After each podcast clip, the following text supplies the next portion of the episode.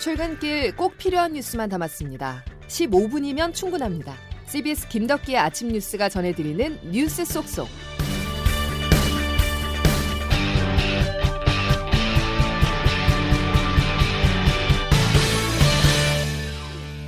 여러분 안녕하십니까? 9월 21일 김덕기 아침 뉴스입니다. 오늘은 CBS의 단독 보도로 문을 열겠습니다. 경찰이 국민의힘 이준석 전 대표의 성상납 의혹에 대해서 검찰로 사건을 넘기지 않는 불송치 결정을 내렸습니다. 성접대가 있었는지 여부도 결론 내지 않았는데요. 단독으로 입수한 불송치 결정문의 내용을 먼저 양승진 기자가 보도합니다. 지난 주말 경찰에 소환돼 성접대 의혹에 대해 12시간가량 조사를 받은 이준석 전 대표에 대해 경찰이 불송치 결정을 내렸습니다. 이 전 대표는 지난 2013년부터 김성진 아이카이스트 대표로부터 성상납과 선물 등을 받고 그 대가로 박근혜 당시 대통령을 김 대표와 만나게 해줬다는 의혹으로 수사를 받았습니다. 경찰은 성접대와 알선 수재와 관련한 2015년 1월까지의 사건은 7년 공소시효가 지나 공소권이 없다고 결론 내렸습니다. 또 2015년 이 전 대표에게 설과 추석 선물을 보낸 것도 1년의 범죄라며 공소시효가 만료되지 않았다는 김성진 대표 측의 포괄 일주의 주장도 받아들이지 않았습니다. 알선 청탁에 고의나 대가 관계가 있었던 선물로 보기 어렵고 증거가 부족하다는 이유에서입니다. 경찰은 이 전 대표의 다른 혐의 등에 대해선 추가 수사를 이어가겠다는 방침입니다. 이 전 대표가 자신의 성상납 의혹 관련 당사자들을 상대로 증거인멸을 시도했다는 의혹은 공소시효가 남은 만큼 계속 수사하기로 했습니다. 경찰은 또 이 전 대표가 유튜브에서 의혹을 제기한 이들을 고소한 게 무고라며 고발한 사건도 계속 수사할 방침입니다. CBS 뉴스 양승길입니다. 경찰의 불송치 결정 어떤 정치적 파장이 있을지 조태임 기자와 알아보겠습니다. 조 기자 어서 오시죠. 네, 안녕하세요. 국민의 입장에서는 악재가 아닐까 생각하는데요. 네, 국민의 입장에서는 지금 난감할 수밖에 없는 상황입니다. 최근 문자 공개 등으로 윤리위원회의 독립성에 대한 지적이 나오고 있는 상황이잖아요. 거기다가 경찰에서 성상납, 알선수재 혐의 등에 대해 불송치 결정을 내리면서 이제 좀 징계 명분이 좀 약해진 면이 있는 거죠. 지난 7월에 윤리위원회가 이준석 전 대표에게 당원권 6개월 정지라는 중징계를 내렸었는데 그때도 이제 이 전 대표 측근들은 경찰 수사 결과를 보고 판단해야 한다 했었거든요. 예. 당시 윤리위원회도 성상납 의혹에 대해서는 심의 대상이 아니다 이렇게 선을 긋긴 했었는데 그런데 그 성상납 무마 의혹을 놓고 중징계를 했던 거예요.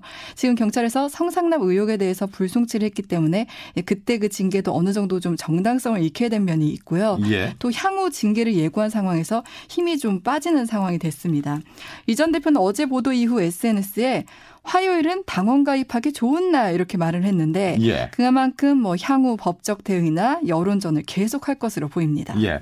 자, 그렇다고 이준석 전 대표에 대한 모든 논란이 종식된 건 아니잖아요. 그렇죠. 이 전 대표 입장에서 이제 일단 한 고비를 넘긴 셈이지 앞으로 남아 있는 문제는 많이 있습니다. 예. 경찰이 어제 불송치 결정을 한 건 성접대 의혹에 대해서 공소시효가 끝났다고 판단한 것이고 지금 증거인멸 교사 혐의 그러니까 이 전 대표가 김철근 전 당대표 정 무실장을 통해 그 각서를 쓰고 성상납 의혹을 무마하려 했다는 의혹이랑 그 성상납을 주장한 아이카이스트 김성진 대표 측의 변호인인 강신업 변호사가 이 전 대표를 무고죄로 고발한 사건에 대해서는 경찰이 계속 수사를 하게 됩니다. 예. 이두 건 모두 그 성상납 의혹에서 파생된 사건들인데 그러다 보니 경찰이 앞으로도 성상납 의혹에 대해서는 들여다보게 됩니다. 어. 이를 통해 성접대 여부에 대한 판단이 추가적으로 나올 수 있고요. 그리고 지금 국민의힘이 이 전 대표에 대한 추가 징계 절차를 개시할 것이라 밝혔잖아요. 그렇죠. 그 이유가 이전 대표의 발언들 그러니까 윤석열 대통령과 윤핵관을 향해 뭐 개고기, 신군부, 절대자라고 한 발언 등이 당 위신을 훼손했다고 판단한 것이거든요. 지금의 경찰 결과는 무관하게 이뤄질 것으로 보입니다. 알겠습니다. 조금 더 지켜봐야 되겠군요. 여기까지 정리하죠. 조태임 기자였습니다. 윤석열 대통령이 외교의 슈퍼볼로 불리는 유엔 총회에 처음으로 참석해 기조 연설을 했습니다. 윤 대통령의 핵심 국정 철학인 자유를 국제 무대에서도 강조했는데요. 주요 내용 직접 들어보시죠. 우리가 현재 직면하고 있는 이 위기는 자유라는 보편적 가치를 공유하고 자유를 지키고 확장하기 위해 함께 노력해야 한다는 확고한 연대의 정신으로 해결할 수 있습니다. 유엔의 노력 덕분에 대한민국은 이렇게 성장할 수 있었습니다. 그러므로 대한민국은 세계 시민의 자유 수호와 확대 그리고 평화와 번영을 위해 유엔과 함께 책임을 다하겠습니다. 들으신 것처럼 연설문의 화두, 초점은 자유와 연대의 확대로 맞춰졌습니다. 윤 대통령이 연설하는 동안 북한 대표부 자리는 비어 있었는데요. 유엔 총회 대비한 윤 대통령은 이제 한미 한일 정상회담을 통해서 실리 외교에 나섭니다. 장규석 기자가 보도합니다. 열 번째로 연단에선 윤석열 대통령 연설 말미에 우리나라의 현대사를 짚었습니다. 유엔군을 파견하여 대한민국의 자유를 수호한 것이었습니다. 이러한 유엔의 노력 덕분에 대한민국은 이렇게 성장할 수 있었습니다. 이런 경험은 국제사회가 직면한 위기를 극복하는데도 해법이 될 수 있다고 윤 대통령은 강조했습니다. 힘에 의한 현상 변경, 핵무기 등 대량 살상무기, 집단 인권 유린 등을 국제사회가 직면한 위협으로 규정하고 중국과 러시아를 우회적으로 비판했는데요. 이에 맞서 자유를 지키기 위해 국제사회는 서로 연대해야 한다는 겁니다. 반면 윤 대통령은 북한 문제는 직접 언급하지 않았고 북한 대표부의 자리도 연설 내내 비어 있었습니다. 결국 연설은 전쟁 중인 러시아와 미국과 패권 갈등을 빚는 중국을 우회적으로 견제하면서 자유민주주의에 기반한 가치 동맹에 중점을 둔 걸로 해석되는데요. 이런 기조는 이후 한미, 한일 정상회담으로 이어집니다. 한미 정상회담에서는 가치 동맹 기반의 경제 협력과 함께 우리 측에서는 미국의 인플레이션 감축법에 따른 국내산 전기차 차별 문제 해소, 그리고 고환율 문제를 풀기 위한 통화 스와프 등을 의제로 내세울 걸로 보입니다. 관심사로 떠오른 한일 정상회담은 여전히 안개 속입니다. 기시다 우미오 일본 총리는 뉴욕으로 출국 직전 기자들에게 아직 일정이 정해지지 않았다고 말해 한일 정상회담은 청사된다 해도 약식에 그칠 가능성이 더 커졌습니다. CBS 뉴스 장규석입니다. 교통 통제를 몰랐다면 무능한 일이고 알았는데도 대책을 세우지 못했다면 더 큰 외교 실패, 외교 참사라 하지 않습니다. 고군분투 애를 쓰시는 외교 무대에서의 정상을 그런 식으로 폄하하고 깎아내리는 것은 누워서 침 뱉는 거다. 참배를 하지 않은 유일한 정상이 윤석열 대통령으로 보입니다. 어떻습니까? 조문 외교마저도 국내 정책 정쟁거리로 몰아가는 이 행태 바꿔야 될 때가 오지 않았습니까? 조문을 가장 중심으로 둔 외교 일정이었잖아요. 일찍 갔어야죠. 한두 시간이라도. 이게 지금 민항기 타고 이동하시는 게 아니잖아요. 국내 정치를 위해서 이 같은 슬픔마저 활용되는 것은 유감입니다. 대정부 질문이 열리고 있는 정치권에서는 조문 취소 논란으로 온 종일 시끄러웠습니다. 엘리자베스 2세 여왕의 조문을 하지 못한 것에 대해서 민주당은 조문과 장례식 참석은 엄연히 다른 만큼 외교 참사라는 주장이고 국민의힘은 조문에 대해서 정쟁하는 나라는 대한민국밖에 없다면서 도를 넘은 공격이라고 반발했습니다. 보도에 임진수 기자입니다. 윤석열 대통령의 영국 방문 첫날 예정됐던 조문이 취소되고 다음 날 장례식이 끝난 뒤 조문록 작성으로 대체된 것을 두고 더불어민주당이 먼저 포문을 열었습니다.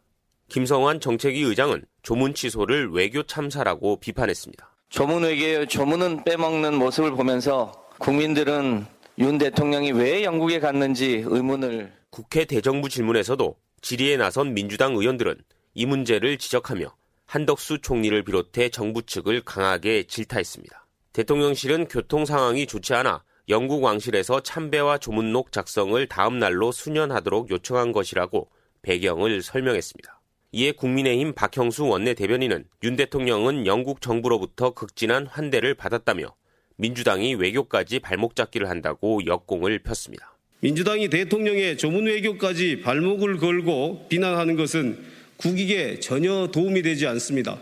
CBS 뉴스 임진수입니다. 여야가 공방만 주고받은 건 아닙니다. 서울 신당역 스토킹 살해 사건과 관련해서 사법당국의 대응을 한 목소리로 질타했는데요. 영장이 당시에 청구되지 못한 부분에 대해서 다소 다소가 아니에요 지금 지금 무슨 말씀하시는 거예요? 다소라뇨? 이거 그럼 앞으로 그러면 이런 사건 일어나면 영장 청구도 안할 겁니까? 피해이자 재판을 성폭력법하고 스토킹법을 병합해서 어, 진행했지 않습니까? 그때 구속을 검토할 만한데 예, 검토하지 않은 측면이 좀 음, 있었던 부분인 것 같고요.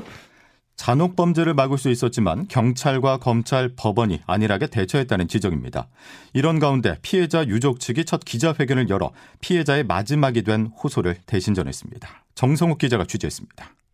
스토킹 혐의로 전주안의 결심 공판이 열린 건 지난달 18일입니다. 피해자 변호를 맡았던 민고은 변호사는 법정에서 가해자가 절대 보복할 수 없도록 엄중한 처벌을 해달라고 피해자를 대신해 진술했습니다. 피해자도 마지막 탄원서를 통해 전 씨가 집요하게 합의를 요구했지만 재판부가 엄중한 처벌을 내려줄 것이라 믿고 버텼다고 밝혔습니다. 누구보다 이 사건에서 벗어나고 싶은 제가 합의 없이 오늘까지 버틴 것은 판사님께서 엄중한 처벌을 내려주실 것이라고 굳게 믿고 있기 때문입니다. 민 변호사는 어제 오후 열린 기자회견에서 이 같은 내용이 담긴 탄원서와 진술 내용을 공개했습니다. 피해자는 생전에 이 사건을 알리고 싶어 하지 않았고 가족들에게 끼칠 걱정을 염려했다고도 말했습니다.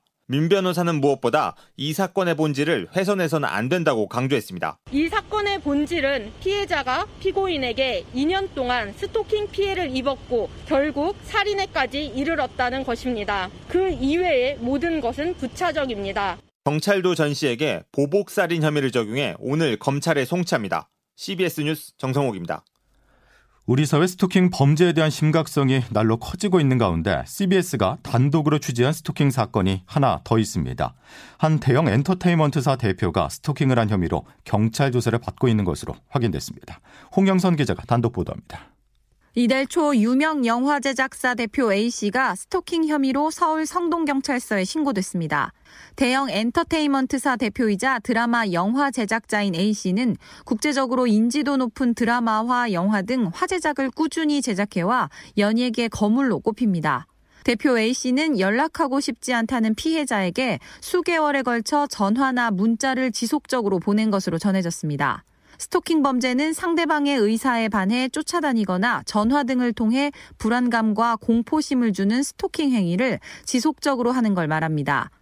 경찰은 피해자 신고 후 대표 A씨를 입건하고 검찰에 잠정 조치를 신청한 것으로 파악됐습니다. 잠정 조치란 스토킹 범죄 재발이 우려될 때 접근이나 연락 등을 할 수 없게 막는 조치입니다. 검찰 역시 법원에 바로 잠정 조치를 청구했고 서울 동부지법은 A씨에게 피해자에 대한 접근과 연락금지 명령을 내렸습니다. 현재 A씨는 외국에 머물고 있어 경찰 조사를 받지 않은 상태이며 범죄 사실을 부인하고 있는 것으로 알려졌습니다. CBS 뉴스 홍영선입니다. 방역 당국이 다음 달 초부터 고 위험군의 오미크론 변이 대응용 코로나19 백신 접종을 시작하는 세부 접종 계획을 오늘 발표합니다. 방역 당국은 또 오늘부터 내년 4월까지 생후 6개월 이상 만 13세 이하 어린이와 임신부, 만 65세 이상 어르신을 대상으로 독감 무료 예방 접종을 시작합니다. 김덕기 아침 뉴스 여러분 함께하고 계십니다. 자, 이제 기상청 연결해서 오늘 날씨 자세히 알아보겠습니다. 이수경 기상 리포터? 네, 기상청입니다. 예, 출근길에 외투가 필요한 날씨 같습니다. 네, 오늘 아침 어제보다 기온이 더 떨어져서 겉옷 잘 챙기시기 바랍니다. 특히 철원과 파주 등 일부 내륙 지역은 10도 아래의 기온을 보이면서 쌀쌀한 편인데요. 서울과 대전, 대구가 모두 13도 안팎으로 어제보다 2, 3도가량 낮은 모습입니다. 일교차가 커지면서 오늘 낮 기온 어제와 비슷하겠는데요. 늦더위는 없겠습니다. 서울과 이천, 춘천과 전주의 기온이 25도, 대구와 부산 24도로 낮에는 햇살이 포근 포근하게 느껴지겠는데요. 오늘도 고기압의 영향권에서 날씨가 좋겠습니다. 전국적으로 대체로 맑은 날씨가 이어지겠고 동해안과 남해안, 제주도는 가끔씩 구름이 많겠습니다. 당분간 낮과 밤의 기온차 큰 날씨가 이어지겠고 이번 주말까지 대체로 맑은 날들이 많겠는데요. 다만 서울과 경기 지역은 모레 금요일 오전에 약간의 비가 내릴 가능성이 있다는 점 참고하시기 바랍니다. 한편 동해상과 남해상을 중심으로 앞으로는 높은 물결을 주의하셔야겠고 오늘 해안가에는 너울 현상이 나타날 가능성이 있어서 이 점은 염두에 두시기 바랍니다. 현재 서울 기온 13.3도입니다. 날씨였습니다. 독감 유행주의보가 3년 만에 내려졌다는 거 다들 알고 계실 겁니다. 자, 오늘부터 생후 6개월에서 만 13세 이하 어린이부터 안전한 독감 무료 예방접종이 시작된다는 거 확인해 보시기 바랍니다. 수요일 김덕기 아침 뉴스는 여기까지입니다. 내일 다시 뵙죠. 고맙습니다.